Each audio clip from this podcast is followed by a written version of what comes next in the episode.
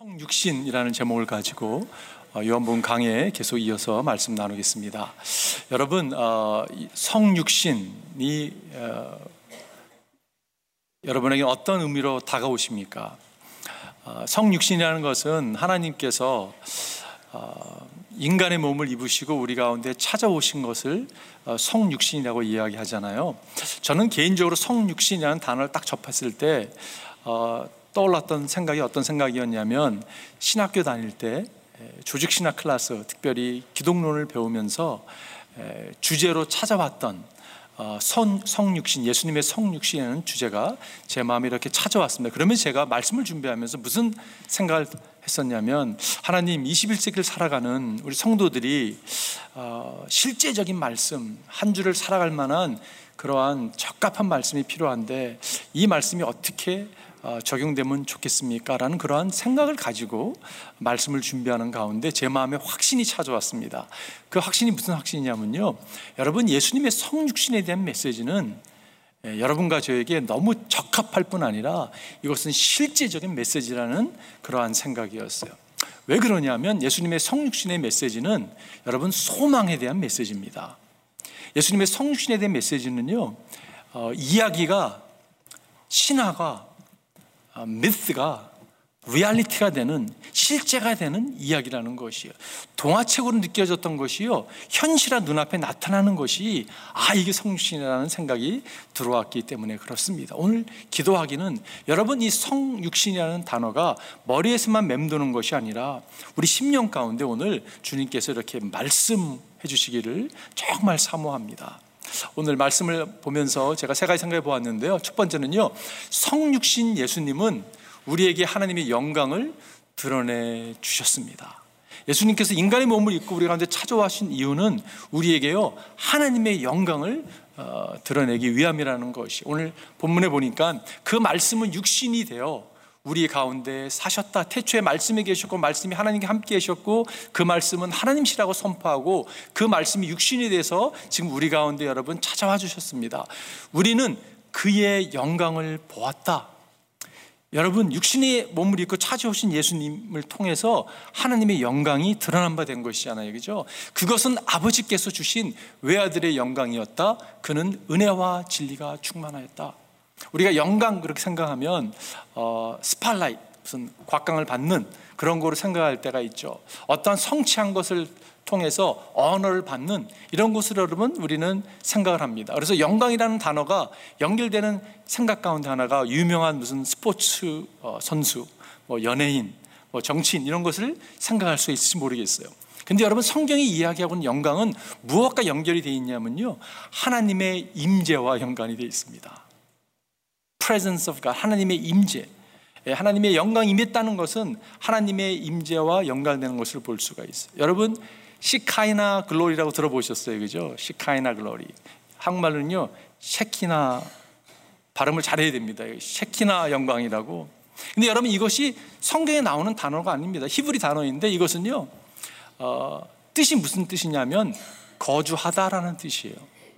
dwelling이라는 뜻이 있습니다. 아, 말을 표현한다면 하나님의 임재가 이 땅에 이렇게 거주하는 것, 임하는 것입니다. 그게 시카이나 글로리거든요. 여러분, 예수님이 시카이나 글로리였다는 것이에요. 아, 오늘 그 레이기 보면 이런 말씀이 있습니다. 모세와 아론은 해막 안으로 들어갔다. 그들이 바깥으로 나가서 백성에게 복을 빌어 주니 주님의 영광이 모든 백성에 나타났다. 지금 어, 해막에서 모세 아론이 여러분 하나님을 대면하죠. 하나님의 영광이 드러나니까 어떤 일이 일어났습니까, 여러분? 하나님의 영광이 드러나는데 그때에 주님 앞에서부터 불이 나와 제단 위에 번제물과 기름들을 불살랐다. 모든 백성 그 광경을 보고 큰 소리를 지르며 땅에 엎드렸다라고 말씀하고 있어요. 자, 이게 하나님의 슈카이나 글로리거든요. 하나님이 여러분 임재하셨습니다. 나타나 주신 거예요. 그랬더니 어떤 일이 났다고요? 번제물이 막 불태움을 막 불이 막 기름이 불타오르고요. 그 광경을 본 경험한 백성들이 큰 소리를 지르면서 여러분 땅이 엎드려질 수밖에 없는 거예요. 그 하나님의 영광이라는 앞에 하나님 임재 앞에 여러분 죽은 사람처럼 웅크러질 수밖에 없는 것 그것이 여러분 어, 시카나 글로리인데 그것이 바로 예수님이 그 영광을 가지고 오셨다라는 그러한 말씀입니다. 히브리서 기자는 이렇게 말씀하고 있어요. 그는 하나님의 영광의 광채시요 하나님의 본체대로의 모습이십니다. 그는 자기의 능력 있는 말씀으로 만물을 보존하시는 분이십니다. 그는 죄를 깨끗하게 하시고서 높은 곳에 계신 존엄하신 분의 오른쪽에 앉으셨습니다. 그분은요, 하나님의 영광의 강체라고 말씀하고 있어요. 근데 왜 하나님의 영광의 광채 되시는 그 영광 되시는 자체 되시는 그분께서 왜 인간의 몸을 가지고 오셨습니까? 그 이유는요, 그는 죄를 깨끗하게 하시고서 높은 곳에 계신 존엄하신 분의 오른쪽에 앉으셨다. 우리의 죄를 도말시키기 위해서 오셨다고 성경은 증거하고 있어. 오늘 본문의 말씀도 그 말씀은 육신이 되어 우리 가운데 하셨다. 우리는 그의 영광을 보았다. 영광을 보게 하기 위해서 하나님의 영광을 보게 하기 주님께서 오셨다고 말씀하고 있는 거예요. 그죠? 그것은 아버지께 주신 외아들의 영광이었다. 그는 은혜와 진리가 충만하였다라고 말씀하고 있어요. 여러분과 저로 하여금 영광을 보게 하기 위해서 주님께서 성육신의 몸으로 찾아왔다는 말씀이에요. 여러분, 어, 이 말씀은요, 이 의미가 무슨 의미가 있냐면, 어, 동화책이 실제가 되는 이야기거든요. 우리 가운데 성경책을 혹시 동화책으로 생각하시는 분 계십니까? 아, 그거는 신화적인 이야기가 아니냐고 이렇게 혹시 생각하고 있다면 성육신의 예수 그리스도의 임함은요, 그 동화 속의 이야기가 실제가 되는 이야기라는 것이 여러분 동양이나 서양이나 동서를 막론하고 이런 이야기가 늘 있죠. 동화책 가운데 왕이 있었는데 왕이 자신의 고국을 떠나게 됐는데 백성들을 구원하기 위해서 다시 왕이 본국으로 돌아오는 이야기. 여러분, 이야기 이런 이야기 얼마나 많이 있습니까? 근데 그런 이야기 같은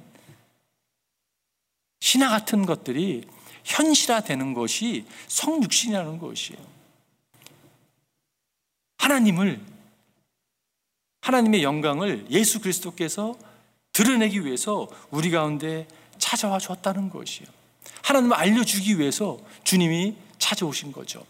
18절을 보니까 일찍이 하나님을 본 사람은 아무도 없습니다.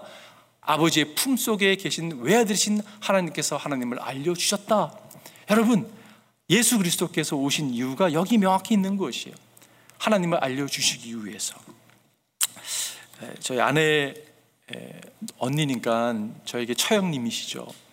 어, 최근에 어깨 수술을 하셨습니다. 어깨 수술을 해서 자신이 키우던 애완견을 함께 살 수가 없게 됐어요. 그래서 왜냐하면 산책도 하고 해야 되는데 산책을 하기에는 어깨가 불편했기 때문에 그 아, 강아지를 아들에게 보냈습니다. 그리고 지금 두 달 만에 강아지를 보게 된 거예요. 여러분 얼마나 흥분했겠습니까? 늘 무릎 위에 올려놓아서 키우고 음식을 주고 걔 지정석이 있어서 늘 그 지정석은 누구도 못 앉게 하고 그런 언니가 여러분 두 달 만에 강아지를 만나게 된 거예요. 흥분 가운데 간식을 준비해서 찾아갔는데 그 강아지가요 어, 이렇게 표현해 죄송합니다. 쌩을 까는 거예요. 전혀 알아보지 못하는 겁니다. 여러분 얼마나 서운했겠어요, 그죠? 너무 서운한 거예요. 아니 어떻게 알아볼 수 없을까? 내가 주인인데 내가 어렸을 때부터 키운 이 강아지가 어떻게 주인은 나를 알아볼 수가 없을까? 너무 속상했다고 합니다. 여러분 그 주인을 바라보는 눈이요. 아들은 뭐달뭐달 뭐 안기고 막 하잖아요, 그죠? 그 강아지가 아들에게는 막 안기고 하는데 아들의 친구가 있는데 아들의 친구는요 강아지를 조금 좋아하는 친구래요. 그 강아지한테 가까이 가서 꼬리를 흔들고 좋아하는데 그 아들의 친구의 친구는 강아지를 좀 미워하는 안 좋아하는 친구가 있다고 합니다. 그 강아지는요, 그 친구는요, 그 강아지를 바라볼 때, 강아지의 친구를 바라볼 때 좀 이렇게 별 반기지 않는 모습으로. 근데 그, 그 표정으로 바라보더래요, 자기를요. 여러분, 얼마나 속상했을까요? 제가 한번 찾아봤습니다. 강아지 지능이 어떻게 될까? 찾아보니까 여러분, 강아지 품종마다 지능이 차이가 너무 나는 거예요. 여러분 그거 아시죠? 똑똑한 강아지들이 있습니다. IQ가 높은 강아지가 있는가 하면 에버리지도 있고 아주 얕은 강아지들이 있더라고요. 근데 보니까 그 지능이 좀 떨어지는 강아지 그, 그쪽 품종이더라고요. 그래서 79등까지인데 뭐 77등인가 그래요. 그러니 뭐 얼마나 좀 그랬겠습니까, 여러분? 만약에 제가 그래도 주인을 알아봐야지. 그래서 제가 강아지가 되기로 결심을 해서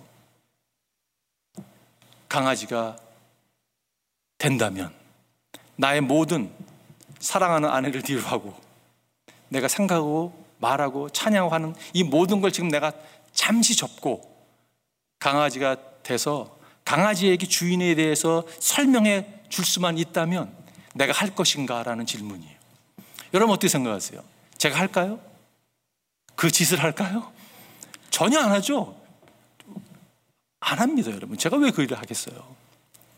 근데 여러분, 하나님은 이 성육신이라는 의미가 그런 의미가 있는 거예요. 하나님을 알아봐야 되거든요. 주인, 나를 낳아주신, 나를 만드신 그분을 알아보게 하기 위해서 여러분, 모든 영광을 다 하나님이, 예수님이 다 뒤로 하신 거잖아요. 그죠? 모든 영광을 뒤로 하고 모든 특권과 누릴 수 있는 하나님과의 관계 모든 걸 뒤로 하면 시간과 공간의 한계를 주는 인간의 몸으로 찾아왔다는 것이에요. 여러분 이게 대단한 거 아닙니까? 이것처럼 우리에게 소망을 주는 메시지가 어디 있겠습니까, 여러분?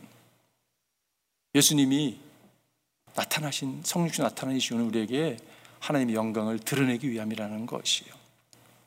두 번째는요, 성육신 예수님은 우리에게 하나님의 은혜를 드러내 주셨습니다.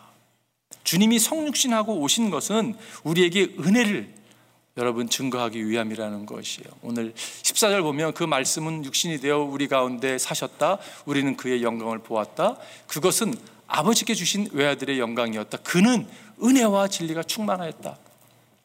여러분 기독교인들이 좋아하는 단어 가운데 하나가 은혜예요, 그죠? 뭐 선교사님들, 목사님들 특별히 자제분 보게 되면 영어 이름은 그레이스로 짓기도 하고 어, 한국 이름은 은혜로 많이 짓는 걸 보게 됩니다. 친구 목사 가운데 딸이 캐리스입니다.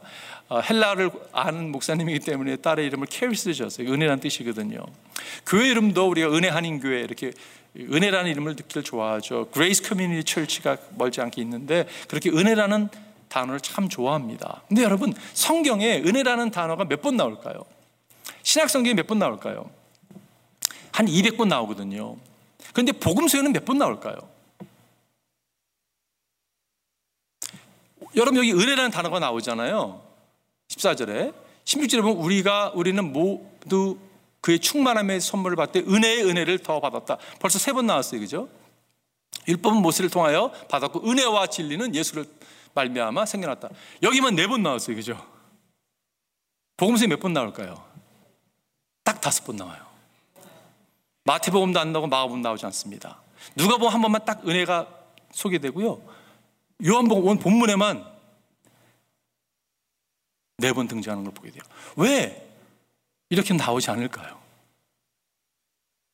여러분, 예수님 자체가 은혜이시기 때문에 그렇습니다. 예수님 자체가 은혜예요. 그렇기 때문에 뭐 이렇게 설명할 필요가 있는 게 아니에요.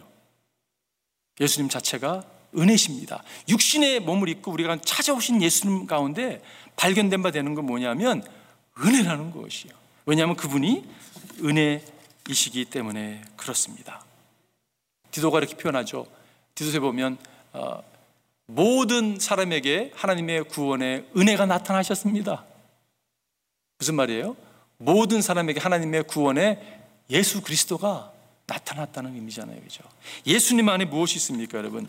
예수님 안에 은혜가 있어요. 오늘 본문에 보는 16절에 은혜의 은혜를 더하, 더한다라는 말씀하고 있어요. 예수님이 성육신에 나타나시면 은혜를 드러내기 위함인데 예수님이 참 오시면서 은혜의 은혜를 더한다라는 말씀이 마음에 와닿았어요. 은혜가요, 풍성한 것이 은혜가. 은혜의 은혜를 더하시는 거라는 모습. 여러분, 은혜를 어떻게 정의하십니까? What is grace? Grace는요, grace is God gives me what I need, not what I deserve. 나에게 마땅히 받아야 될 것을 그 형벌인데 그거를 주는 게 은혜가 아니라 나에게 필요한 것을 필요한 것이 무엇입니까? 제사함이지 용서함이잖아요. 그걸 주시는 것이 은혜입니다, 여러분. 우리는요 영원한 형벌을 받을 수밖에 없는 영원히 지옥으로 떨어져서 영원한 하나님과의 분리될 수밖에 없는 그러한 자들이었는데 주님께서 우리를 여러분 은혜를 베푸시기 위해서 육신의 몸을 가지고 우리 가운데 찾아왔다는 거 아닙니까, 여러분? 예수 안에 그래서 뭐가 있냐면요. 은혜가 풍성한 것이에요. 여러분 제가 과거에 드렸는 거 한번 보여드렸던 것 같은데 이 성경책을 우리가 예수님이라고 여기고 예수님을 내가 삶의 주인으로 받아들였습니다. 성육신하신 예수 그리스도를 내가 믿고 마음을 받아들였어요. 쫙 보니까 은혜가 이렇게 많은 거예요. 은혜가. 은혜가 풍성한 것입니다, 여러분. 그 가운데 딱 보니까 펜이 하나 있습니다. 이게 생명이에요. 예수를 받아들일 때 은혜 가운데 우리에게 허락하시는 생명, 영원한 생명, 이 영원한 생명을 우리에게 주시고자 예수님은 육신의 몸을 입고 우리 가운데 찾아와 주셨다는 말씀이에요. 그게 요한일서 5장의 말씀이죠. 그 증언은 이것이니 곧 하나님이 우리에게 영원한 생명을 주셨다는 것과 바로 이 생명은 그 아들 안에 있다는 것입니다. 그 아들을 모시고 있는 사람은 생명을 가지고 있고 하나님의 아들이 아들을 모시고 있지 않는 사람은 생명을 가지고 있지 않습니다라고 말씀하고 있어요. 몽골에서 몽골리아라는 나라에서 일곱 번째로 예수를 믿은 분을 제가 압니다. 그분이 제가 시, 아, 성교지에 있을 때 아, 제가 머물었던 그 신학교에 공부하러 오신 분이셨어요. 나이가 좀 있으시고 그분이 아이사키 선수였고 어, 변호사였던 사람인데 어, 복음을 접하고 그분이 신학생이 돼서 공부를 하러 필리핀에 왔었습니다. 그분과 함께 여행을 하게 됐는데 그분이 처음 사진으로만 보던 멀리서만 보던 바다를 처음 만나게 됐습니다. 그분이 뭐라고 표현하는지 아세요? 와 물이 많다. 그분의 첫 표현이었어요. So much water. 머리 감격하는 모습. 여러분 예수님 앞에 딱 섰을 때 우리가 감격하면서 부르짖을 표현이요. wow, too much grace. 어떻게 이렇게 은혜가 많을 수 있을까? 그 은혜 여러분 막 감격하는 거예요. 하나님, 내가 누구이간데? 하나님 어떻게 우리에게 이렇게 은혜를 베풀어 줄 수 있습니까? 아니 정말 형벌 받을 수밖에 없는 어떤 이런 인생에게 어떻게 찾아와 주셔서 여러분 주님이 이렇게 은혜를 베풀 수 있습니까 라고 고백할 수밖에 없다고 생각이 들어요. 은혜는 우리에게 성육신은 우리에게 예수님의 은혜를 드러내 주셨습니다. 마지막 세 번째는 성육신 하신 예수님 안에서만 갈증이 충족될 수 있습니다. 여러분 인생에 갈증이 있어요. 그죠? 목마름은 물을 마시면 갈증을 해소할 수 있습니다. 근데 영적인 갈증은요. 예수님 밖에 우리의 영적인 갈증 해소할 분이 있지 않습니다. 오늘 16절 가운데 우리는 모두 그의 충만함에서라는 표현이 너무 마음에 와요. 충만함에서 fullness라는 뜻이잖아요. 그죠? 그의 충만함에서 선물을 받되 은혜의 은혜를 더하여 받습니다. 여러분 그의 충만함이 우리의 모든 갈증을 해소시키는 것을 우리가 알 수가 있어요. 우리는 영적인 그 갈증을 해소하기 위해서 여기도 끼웃거리고 저기도 끼웃거리기도 하고 채우고 채우고 채워주면 채우지 않는 모습을 많이 발견하게 되죠. 한국의 지성이라고 표현했던 어, 그 이어령 박사님께서 얼마 전에 돌아가셨죠. 그분은 자신을 가리켜서 뭐라고 표현했냐면 이렇게 표현했습니다. 평생 우물을 파는 사람, 평생 우물을 파는 사람이라고 하면서 그가 어, 그 간증집에서 자신의 늘 그 목마름, 갈증에 대해서 이야기하면서 이렇게 그가 목마름을 표현했습니다. 명예를 달라고 글을 썼더니 명예가 생겼고 돈을 벌려고 애쓰니까 돈이 생겼다. 또 병 때문에 병원에 다니니까 병이 나았다. 어느 날 너무나 외로워서 극장에 가서 영화를 보고 좋아하는 글을 봐도 채워지지 않는 혼자라는 절대의 고독에 괴로웠다. 그런데 어느 순간 그 갈증이 바로 진리에 대한 갈증이요. 창조주에 대한 목마름, 목마름임을 깨닫게 되었다. 여러분과 저의 목마름을 채울 수 있는 분은요, 우리를 창조하신 하나님, 그분밖에 없다는 것이에요. 우리는 하나님의 형상으로 창조을 받았기 때문에 우리가 그분께 돌아가는, 돌아가지 않는 이상 여러분, 우리의 갈증은 해소되지 않는다는 것이에요.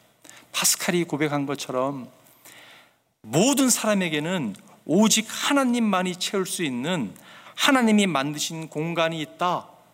God shaped hole. 공간이 있다라고 그가 고백했습니다. 여러분, 주님께서 우리를 초대하고 계세요. 수고하고 무거운 짐진 자들아, 다 내게로 오라고.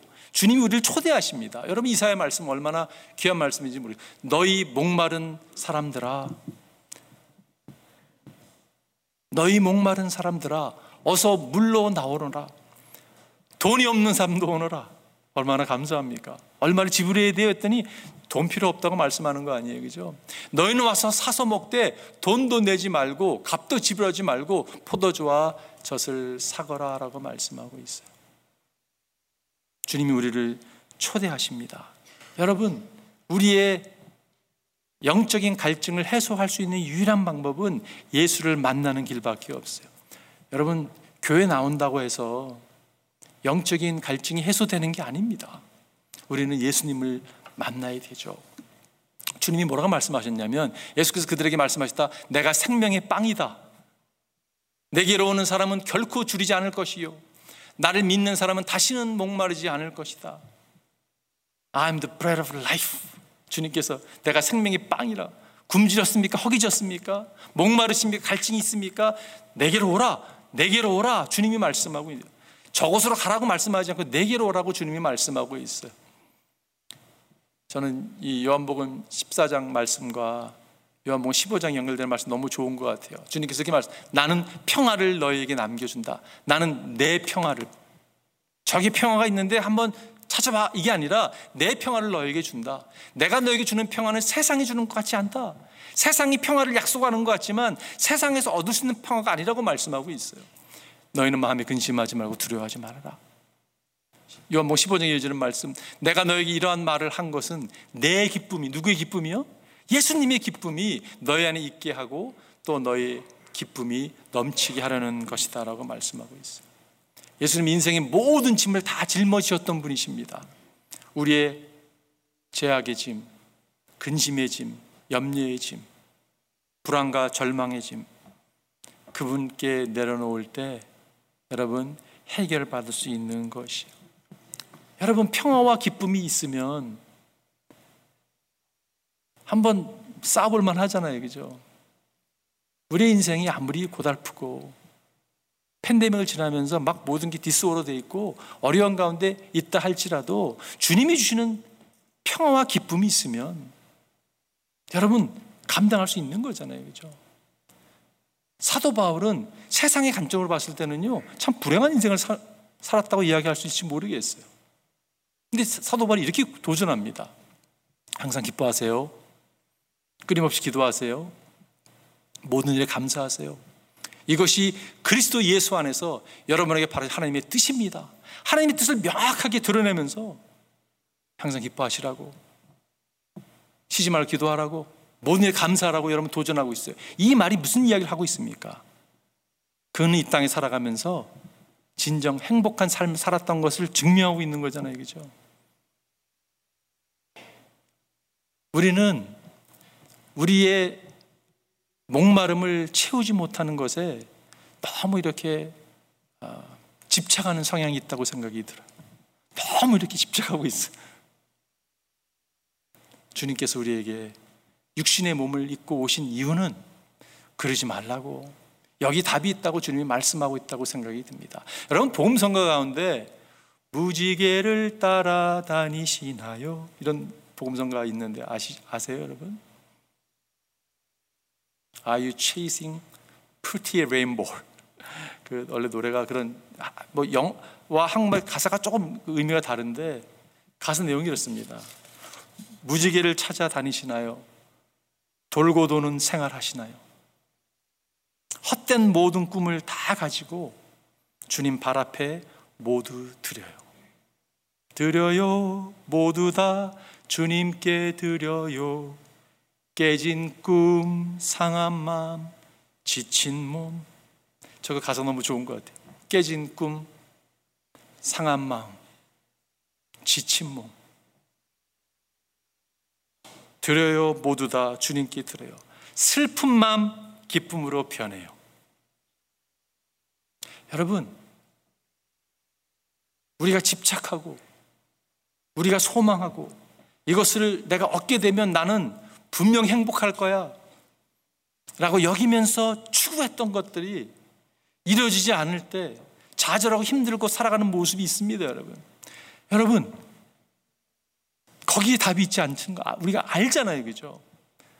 희미하게라면 아는 분 계시잖아요, 그죠? 거기에 왜 집착하십니까, 여러분?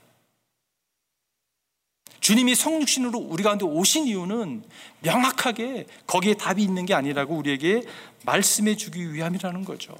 진정한 만족, 진정한 감사. 사도 바울이 어떻게 이렇게 고백할 수 있습니까, 여러분? 답을 찾았기 때문에 그런 거잖아요. 그죠? 그 답이 무엇입니까? 그 답이 예수 그리스도라는 거죠. 예수 그리스도가 답인 걸 그가 경험했기 때문에 그가 담대하게 이야기할 수 있었다는 것이에요. 여러분 같이 한번 읽어볼까요? 시작. 그러나 내가 주는 물을 마시는 사람은 영원히 목마르지 아니할 것이다. 내가 주는 물은 그 사람 속에서 영생이 이르게 하는 샘물이 될 것이다. 이 갈증을 충족시키기 위해서 주님은 오셨습니다. 결론 내리겠습니다, 여러분. 어, 성육신. 왜 예수님이 인간의 몸을 입고 우리 가운데 찾아와 주셨을까요? 답은요, 죽기 위함입니다. 인간은 죽잖아요. 인간의 몸을 입으시고 죽기 위해서 오신 거예요.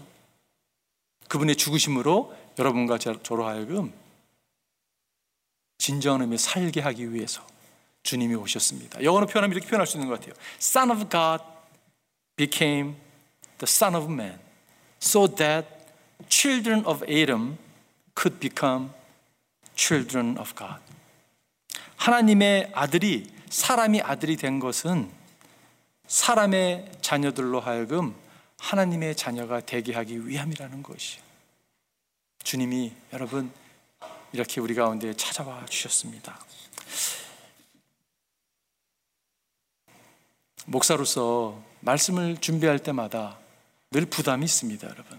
이번 주에 저에게 주셨던 부담이 뭐였냐면 하나님 우리가 오늘도 예배를 마치고 예배당을 떠나게 될 것인데 정말 하나님 기도합니다.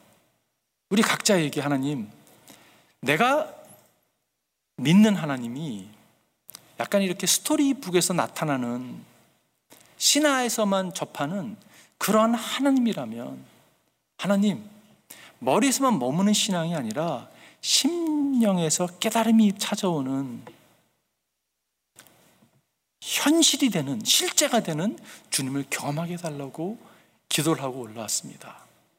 여러분 스토리가요 동화책의 이야기가 실체가 되는 게 성육신이거든요. 여러분과 제 생각 가운데 이런 생각일지 모르겠어요. 신앙생활 참 어렵습니다. 특별히 21세기 LA에서 신앙생활 한다는 거요. 참 어렵습니다. 지금이 만약에 옛날 2000년 전이라면 모르겠지만 이렇게 얘기하는 분이 계실지 모르겠어요. 얼마나 LA가 타락됐는데 이 타락된 이 세대에서 살아간다는 게 참 어렵습니다. 여러분 그런 생각 갖고 계신 분 계세요? LA보다 더 타락했던 도시가 있었습니다. 그 도시는요, City of Rome이었어요. 로마라는 도시는요, 타락 그 자체였습니다. 근데 복음이 로마를 점령을 합니다. 여러분, 복음이요, 능력으로 로마를 점령을 해버려요. 어떤 일이 일어난지 아십니까, 여러분? 수많은 사람들이요, 순교를 두려워하지 않았습니다. 대형 경기장에 사람들을, 믿는 사람들을 막 넣어놓고 맹수의 밥이 되게 하고 사제 밥이 되게 하고 있는 목뱀을 당하는 일들이 막 일어남에도 불구하고 사람들이 그 줄에서 기다렸습니다. 내가 영광스러운 순교를 맞이하는구나. 그들에게 찾아가서 아니 어떻게 당신 어떻게 된 거예요? 당신 정말 도덕적인 삶을 잘 살고 계신 거예요? 그래서 구원 구원의 자리에 나가게 됐습니까? 이런 질문이 여러분 전혀 맥히지 않는 거잖아요, 그죠? 당신 교회 다니세요? 그런 의미가 아니잖아요, 그죠? 순교 앞에 여러분 그들이 고백했던 고백이 있어요. 성육신하신 예수 그리스도는 더 이상 동화 속에 나타나는 이야기가 아니라 나의 삶을 송두리 바뀌 변화시키는 실제입니다. 능력입니다. 이것이 복음입니다. 그래서 내가 죽음도 마다하지 않습니다. 여러분 그게 복음이고 그게 초대교회 신앙이었어요. 정말 기도하기를 여러분, 이 땅에 짧은 인생 살아가면서 정말 진정한 성공이 무엇입니까? 아직도 성공이라는 걸 생각하면서 내가 이거를 얻으면 난 행복할 거야. 착각입니다, 여러분. 착각이에요. 진정한 성공은 예수 만나는 것이에요. 예수를 인격적으로 만나는 것만이 유일한 길입니다, 여러분.